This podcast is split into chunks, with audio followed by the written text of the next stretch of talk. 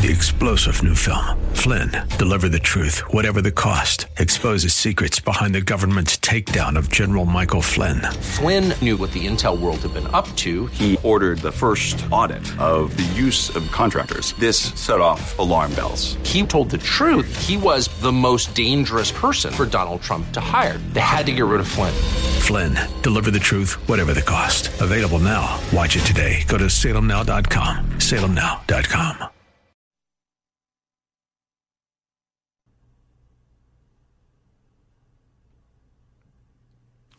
Welcome back as we head into hour two of our daily three hour tour. Great author and, and, and the person probably more responsible for reviving the serious study of the works and presidency of Calvin Coolidge than anyone else is Amity Shlaes. I talked to you a lot last year about her book, Great Society A New History. She has a um, new edition out of the autobiography of Calvin Coolidge, which she has co edited. And she had a really interesting op ed in The Hill on the folly of presidents using the term great. Think of great society for a moment, if you will. Amity, old friend, how are you? How are you, old friend? I'm I've worked do- with Seth for a long time, and he's always the top quality. Oh, you're so nice. You're so kind. Uh, I've missed you. It's been way too long, and that's my fault. We need to uh, we need to do this more often. Congratulations on the new edition of uh, of this autobiography of Calvin Coolidge. And I didn't get a chance to talk to you much about your book on the Great Society, but I'm going to congratulate it, you on it now as well. It came out last year. Gosh, what a great book that was! Just so fantastic. Well, thank you. I mean, the two are kind of related, Yeah, aren't they? yeah, yeah. Because Coolidge pursued the opposite of great. He pursued slow, incremental good, different pace, uh, different uh, personality, subordinated the oneself, himself, Calvin Coolidge, to his principles, which were lower taxes, federalism, restraint, bipartisan work, and and discipline. And so, what a contrast! Huge to contrast. The Great Society, which was all about Lyndon Johnson himself. The, the problem with the word "great," it's okay once in a while to have great aspirations, is that there's slippage, and it, it ends up being about the executive himself. The state, it's me, right? Yeah. Roosevelt said this election is about me. Yeah. And then everyone forgets the platform and gets all confused, hence the confusion of the GOP right this sec.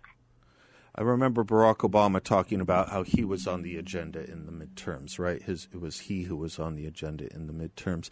But yeah, talk a little bit about that and this op-ed that that was the springboard for this discussion, if you don't mind.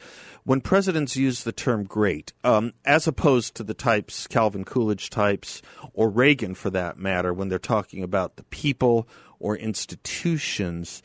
Uh, not so good when it is programs. The Great Society turned out to be, as you point out in your book, as you just said as well, the Great Society turned out to have a lot of negative consequences to it.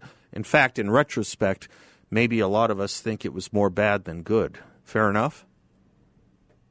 Oh, yes, I think it set us up for the current problem. So, Mm-hmm. example, uh, President Johnson had a few greats. One of them was he wanted to cure poverty, C U R E, cure. Mm-hmm. Another was he wanted better scores in reading and math. And another one was he said, well, if we support African Americans through payment programs, racial divisions will narrow. Right. It's a, few trillions later, the reading scores are worse. We haven't cured poverty. In fact, the rate of poverty abatement decelerated subsequent to the Great Society, and apparently we do have racial division in the United States, which is a shame and unnecessary. So um, the policy of recognizing groups, which dates back to Franklin Roosevelt, whose picture now President Biden has showcased, um, and rewarding them. I will give this to African Americans. I will give this Mhm. to old people. I will give this to another group, farmers. Mm-hmm. Always leaves someone out and and reduces trust uh, among the electorate because they become, as in the title of my uh, 30s history, the forgotten man. I was just going to say, is that another version of the. Forgotten Man? Yeah, I was just going to ask you that. I mean, yeah. it's related. It's bad for trust. And what Coolidge said is we're all in it together. And if I give to one group, I'm taking away from another group Mhm. or another man. Mhm. And so maybe I should just give less but it's also about cleaning up after scandal stuff. Um, there was a scandal in the 20s, Teapot Dome, which was when government oil was uh, con- conveyed to the private sector through crooked favoritist leases. And that's worse than it even sounds because if you believe in privatization and hawk privatization, as the Republican Party, uh, private hands are better than government hands, well, then you better not play favorites when you hand out the contracts, right? Mm-hmm. So, so Harding, the president, actually besmirched the idea of the private sector through Teapot Dome, this government oil, Navy oil scandal. And Coolidge came in. Harding died suddenly and had to clean it all up. How did he do it? He didn't say, "I am great." He said, "I will." Work to get to perfection on executing the political commitments Harding and I have made, which were basically to get taxes down for all and to make get the private sector um, get the public sector out of the way so the private sector could provide for a recovery from well World War One inflation and their own pandemic of the influenza of uh, the end you know 1918 so a lot of similarities. And it worked Amity, So, you said a- some. a service to an idea rather than to a man Well, let me let me since since there is this weird conflation between individuals and groups. Let me ask you this: in something you said, I just I couldn't get off it when you said it. Talking about racial division for a moment, you did a deep, hugely deep dive in your in your in your um, in your book, The Great Society: A New History.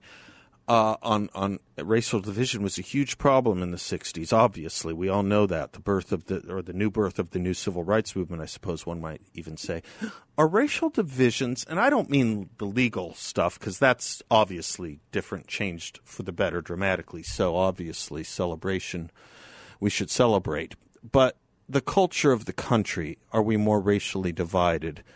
Than we were in the 60s because i, I- got to tell you it feels something now feels very different than it did 10 years ago for me I think we are. And Tom Sowell said it best. He said, you know, black people aren't stupid. yeah If you offer them as a group an entitlement, they're going to want to take it, just like any group. Oh, I'm in X group. I deserve Y treatment. Mm-hmm.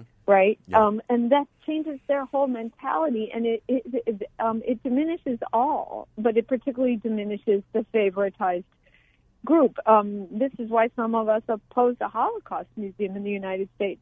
The Holocaust is not really part of American history, and we didn't want the Jewish mu- a Jewish museum that um, treated us all as victims who needed some kind of compensation. Um, you know that whole idea. So, but once with any group, you say you're entitled to double X of what everyone else gets. Well, of course, it's then you, then all of a sudden you you know if you're in that group you get anxious. Wait a minute, it's my term for for a COVID vaccine. I'm in the special category. I better race to it instead of stepping back and saying, you know, we're all in this together. We're all in the same boat, is what Coolidge said. Whether you came over in steerage or you came over on the Mayflower, we're all in the same boat here. That's what Coolidge said. And it, it is true that Americans have more in common than we have different. And this racial identity um, institutionalization, which occurred in the Great Society, has hurt us rather than helped us.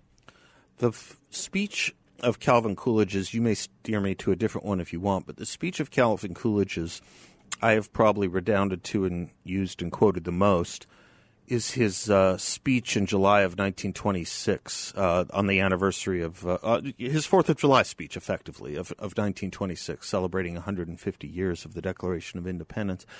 And I thought it was about as strong an intellectual rebuke of the progressive idea of progressivism in America that I've I've really ever seen by a president.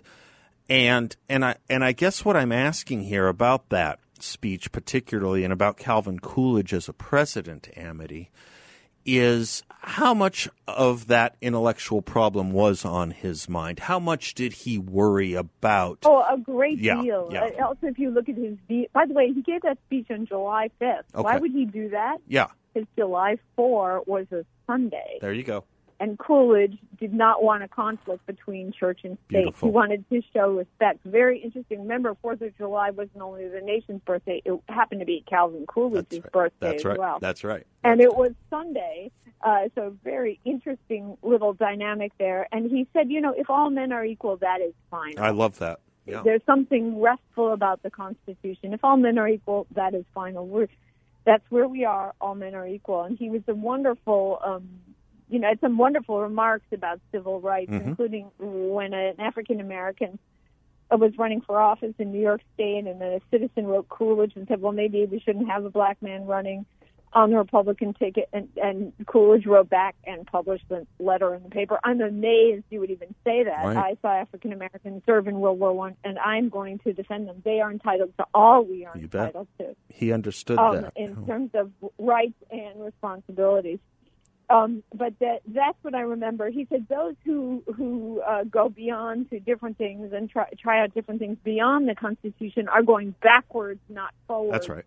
That's the right. eras of potentates and dictators. And I thought that was a Right, direct rebuke to Woodrow Wilson, who had give several, given several speeches along those lines, by the way, that the Declaration of Independence was to be fluid, and it was, in fact, not final, according well, you right? know, it, it- and that that speech is actually in our autobiography. Great. This book is for your children. Good. It um, has footnotes for weird words. It has a timeline. It has a few cool speeches for people to read, and um, it has uh, essays, including one on the gubernatorial presidency, why governors can be better presidents than senators, by Governor Jim Douglas, a Republican who served in a Democratic state in Vermont many terms.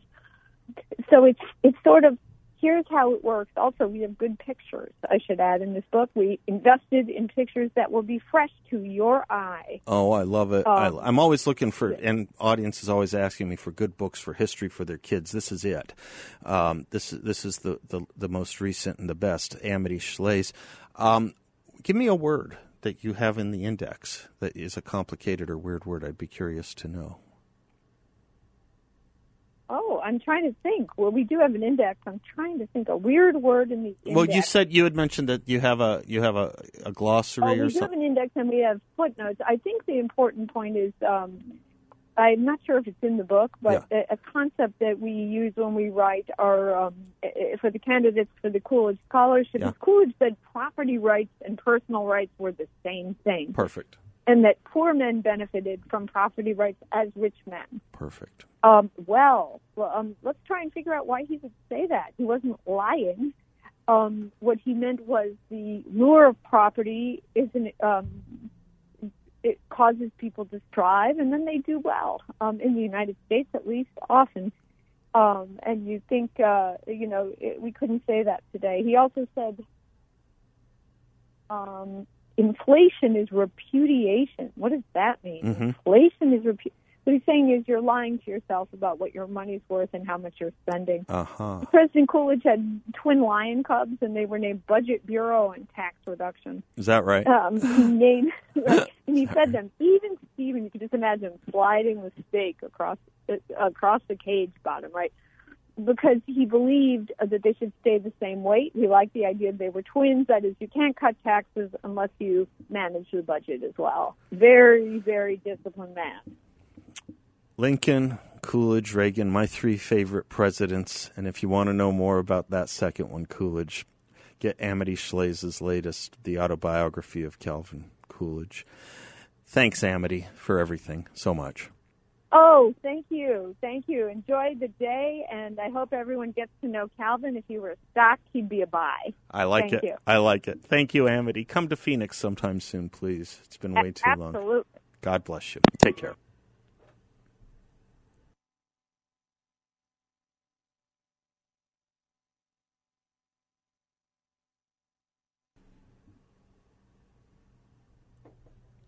Welcome back to the Seth Leibsohn Show. John Daniel Davidson over at the Federalist, I think, has the best take on the um, on the Dr. Seuss issue controversy, contretemps uh, of anyone. I thought I had a pretty good take on it in my monologue a couple of days ago, uh, and some of what we said yesterday. Uh, he gets at it in a different direction, which I think is worth looking at because you know what happens in this world here uh, of politics that we live in is there are these um, truly important moments that indicate what the left thinks is is up to and they move so fast. One could write a book on these things, but they come and go so fast that we're always on to the next thing, and we don't have the repose or the moment to sit back and take in everything that they are doing, whether it is, you know, transgender curricula in our schools or the allowing of uh, transgender people to compete uh, in college and high school athletics in a sex that they were not, or in a gender they were not born into. Um, that would be but one. But there, there, there's, there's just a million little pieces of what they do and I think the Dr. Seuss one was a big one. John writes To grasp how a man, known as much for his message of tolerance as for his artistic genius, could be canceled for racism, you have to understand what's actually happening here. The left's war on the past, on long dead authors like Theodore Geisel, Dr. Seuss, isn't really about the past. It's about the future. It's about who gets to rule, under what terms. There's a predictable pattern to what we're seeing now. It's predictable because it has happened before in much the same way it's happening now. During China's Cultural Revolution in the 1960s and 1970s, the Chinese Communist Party, at the direction of Mao Zedong, called for the destruction of the four olds. Can anyone name them? Old customs, old culture, old habits, old ideas. All of these stood in the way of Mao's socialist ideology, so they had to be destroyed. Children and students were encouraged by the communist government to inform on their parents and elders, to shame and condemn them in public. The guilty were forced to recant in struggle sessions, during which they were mocked and humiliated, sometimes tortured, sometimes murdered. Before was over, millions were. We're obviously not there. But the woke revolutionaries who now run our elite institutions and exert outsized influence in the corridors of power are following this same pattern. First, they come for the monuments, destroying the icons of the past and rewriting history to turn even our national heroes and founding fathers into enemies. The animating ethos of the mobs pulling down statues is the same as the New York Times editors who gave us the 1619 Project, and because there is no limiting principle to iconoclasm, they have moved on.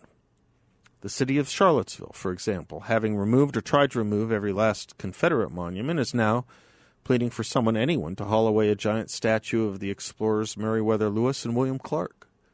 The 18 foot tall bronze statue, which was erected in 1919 and depicts Lewis and Clark with Sacagawea crouched behind them, is free for anyone who can prove he knows how to move it safely, although at this point it's a wonder the city doesn't just dynamite the thing to rubble, Taliban style, and be done with it.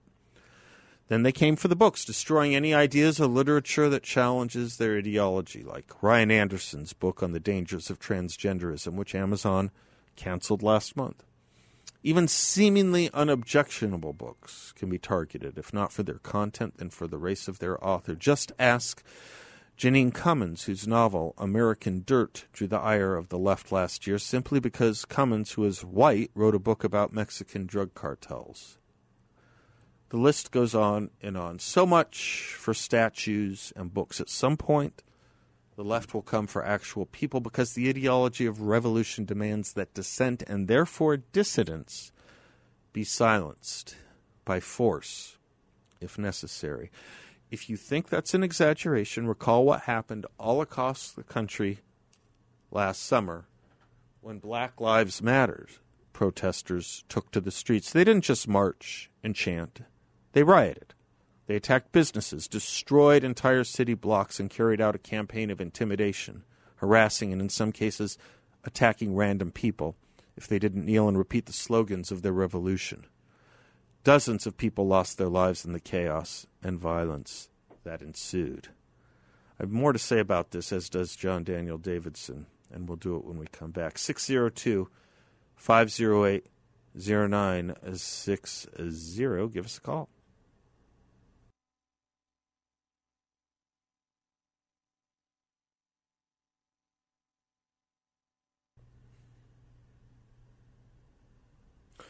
Welcome back to the Seth Leaps. I funny, got a funny email from a listener. uh, saying how much he likes the show just during the break here, and he said, "Do you remember what that song was that you left at 4:30 yesterday? Went out with at 4:30 yesterday?" And I politely said, "I there's no, I couldn't possibly remember what it would. be. maybe give me a few lyrics or something, but um, my memory is is I couldn't tell you what song it was.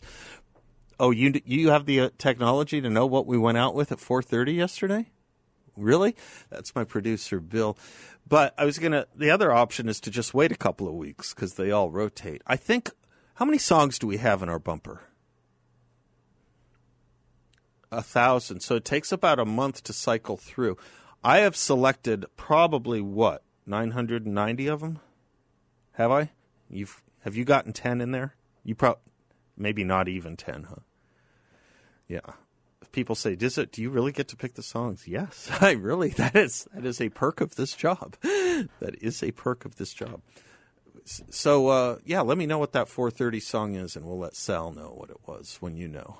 I can't believe you have the ability to know that. Of course you would.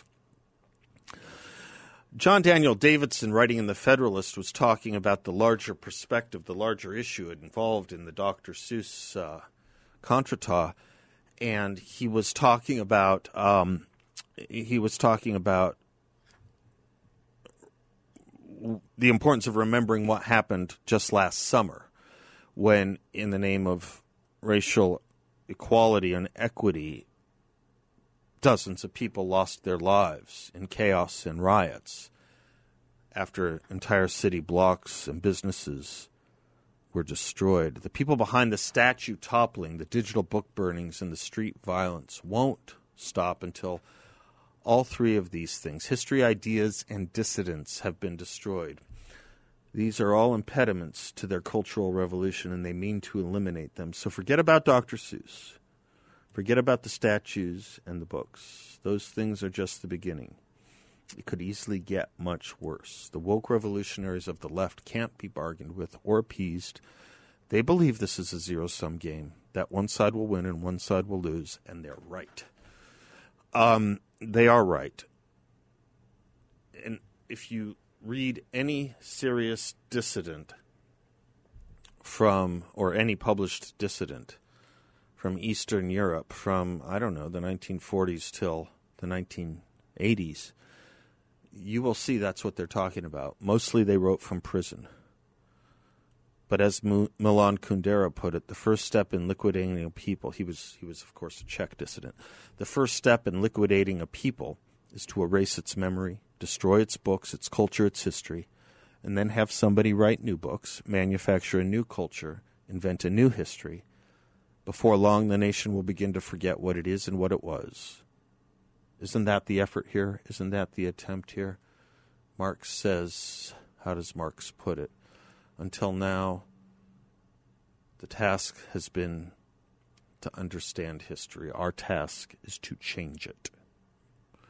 He says that in his notes on Feuerbach. Okay, we know what the song was yesterday at 4:30, Sal. It was Kim Carnes. Crazy in the Night. Kim Carnes, Crazy in the Night. Should we go out with it again, just for fun? Can we? Will it reset everything? No. All right, we'll do it again. Crazy in the Night. Kim Carnes. I think it's a relatively new addition, though um, not a relatively new song. Uh, John Daniel David, Davidson um, uh, at the Federalist. That was um, that was who wrote that, and I agree we, we, we need to now start putting these things together. Uh, we need to start collecting not a big book of or a big black book of communism, but a big black book of the left and what they've been up to in this country, because we easily forget, and pretty soon you get the idea. When you're ready to get rid of Lincoln and Dr. Seuss, what else are you ready to get rid of? 602 508 0960. Be right back.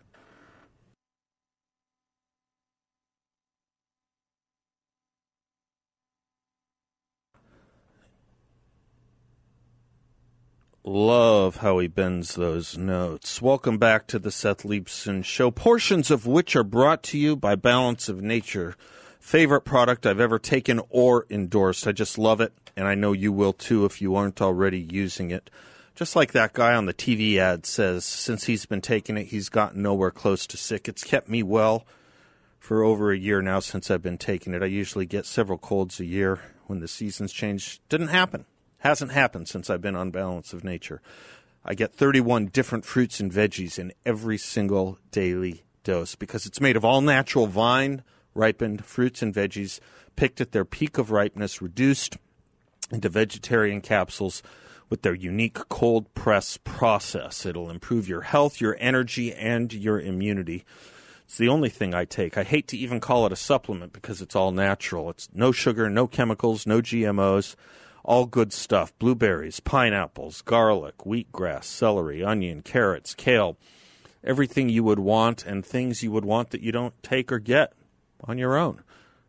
It's fantastic. And, you know, it's not just good for you, it's a good thing to support companies like Balance of Nature, which support shows like this. So good and good for you. They have free shipping and 35% off any new preferred order right now. And you can get and access that by calling 800 24 687 51 or going to balanceofnature.com and using discount code BALANCE. Make sure to use discount code BALANCE. Balanceofnature.com. Good and good for you. I was going to surprise you, Bill, because you've been having such a good day before I get into our next big and important topic here. But you have an amazing memory. I mean, you do. You happen to have a uh, a steel trap memory. I remember you saying that. Yeah, it's true. So, by surprise, no looking at anything, I'm going to ask you to give me the rainbow monologue from Magnum PI. Can you do it? Can you do it off the top of your head? Did Eddie Money want to go back? okay. Yes, yes. Do it. Give it to us. No notes. This is I must have seen a hundred rainbows since I've been in the islands, but each one seems to take my breath away, despite the best efforts of Mr. Corkle, my seventh grade science teacher. Might also be middle school, but we'll go with seventh.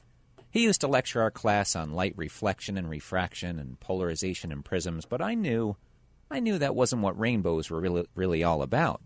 So when I got a C minus on my midterm, Mr. Corkle said he was concerned I might go through life not understanding the importance of geometric optics. To tell you the truth, I was concerned that Mr. Corkle might go through life without understanding the importance of a rainbow. Do you have the original? Getting it now? So Bill memorized this just because every once in a while I'll show him a, a monologue that I, for some reason or other, find important or entertaining. He'll go home, and the next day he'll come back having it totally memorized, and and not just temporarily. This was two years ago, and um, and yeah, eh, this was like two or three years ago that I shared this with him, this opening monologue, and he just he just I think you did it perfectly. Let's hear the original. I must have seen a hundred rainbows since I've been in the islands, but each one just seems to take my breath away. Despite the best efforts of Mr. Corkle, my high school science teacher. He used to lecture our class on light reflections and refraction, polarization and prisms, but I knew, I knew that that really wasn't what rainbows were all about. So when I got a C minus on my midterm, Mr. Corkle told me that he was really worried that I would go through life not understanding the importance of geometrical optics. But to tell you the truth, I was a lot more worried Mr. Corkle might go through life not understanding the importance of a rainbow. Well done, Bill. Close enough, right? Yeah, I think the only thing you got wrong was middle school and high school. Right. And worried for concern, little things like that. Worried for concerned. I think it was probably you probably had it in the original text, and Tom Selleck had changed it. There you go. That's probably what happened. When we come back, I'll give you the opening monologue from The Prestige. Why did you do? Uh, what What made you think of this? Because you brought this up with me a couple of days ago. How did you get onto that again? Oh, just somebody. It's not as if we're having a lot of rainbows right now. No, just somebody mentioned rainbows in my presence, and that was enough. Who? I, I launched into it. Who? Uh, somebody I know. somebody you know, a family member, Yep. an issue, someone who might or may not have been an issue of yours? An issue. I like that. an issue of yours. Okay, let me move on to something um, much more serious, if I might. Uh, by the way, I I just I'm going to ask this almost every day. Where is Jill Biden on the schools issue? And where is Kamala Harris on anything? Wasn't she supposed to be this great role model? Is that the role model young girls want when they look up to her? Someone who fades away into the background, never to be heard from again. Is that is that it? Isn't is this not The Handmaid's Tale? By the way, all credit to Doug Ducey for um, telling schools, public schools, you're all open on March 15th. You're all open, just open. Be done with it. Good for him. Joe Biden calls Texas Governor Greg Abbott um, calls Texas Gov- Governor Greg Abbott Neanderthal, Neander- engaging in Neanderthal thinking for opening his state. You've got to think about how frustrating it must be for someone in the Biden administration or Joe, if it's a moment of sentience for him, um, to think about, gosh, I want to mandate masks. I want to mandate certain shutdowns. I don't have the power to do it, so I'm going to do what I can. I'm going to mandate it on federal property, and I'm going to mandate it on federal employees. And then you go and see Texas, the biggest state in the union, saying, the heck with that. We are open and no masks. I mean, mask if you want to, roam if you want to, mask if you want to, but we're not mandating it anymore. And this business about 50%, 75% capacity, that's over too. Because it is Abbott's, it is the governor's constitutional authority. And boy, it is it is such such a frustrating thing, I'm sure, not just to Biden, but to Democrats generally, because if you apply this thinking and realize that Biden doesn't have the authority to mandate that we all wear masks that governors do or don't, well, they have that authority, whether they want to use it or not. To realize that is to force yourself to kind of go back a little bit to the previous president and all the criticism he received for not mandating more when you realize wasn't that much he could mandate. There wasn't that much he could mandate. And as far as masks go, Joe Biden Joe Joe Biden is the worst example of how to use a mask. Look at him today, touching it, fiddling with it, everything you're not supposed to do. And by the way, why is he back down to one mask? He was a two masker a week ago.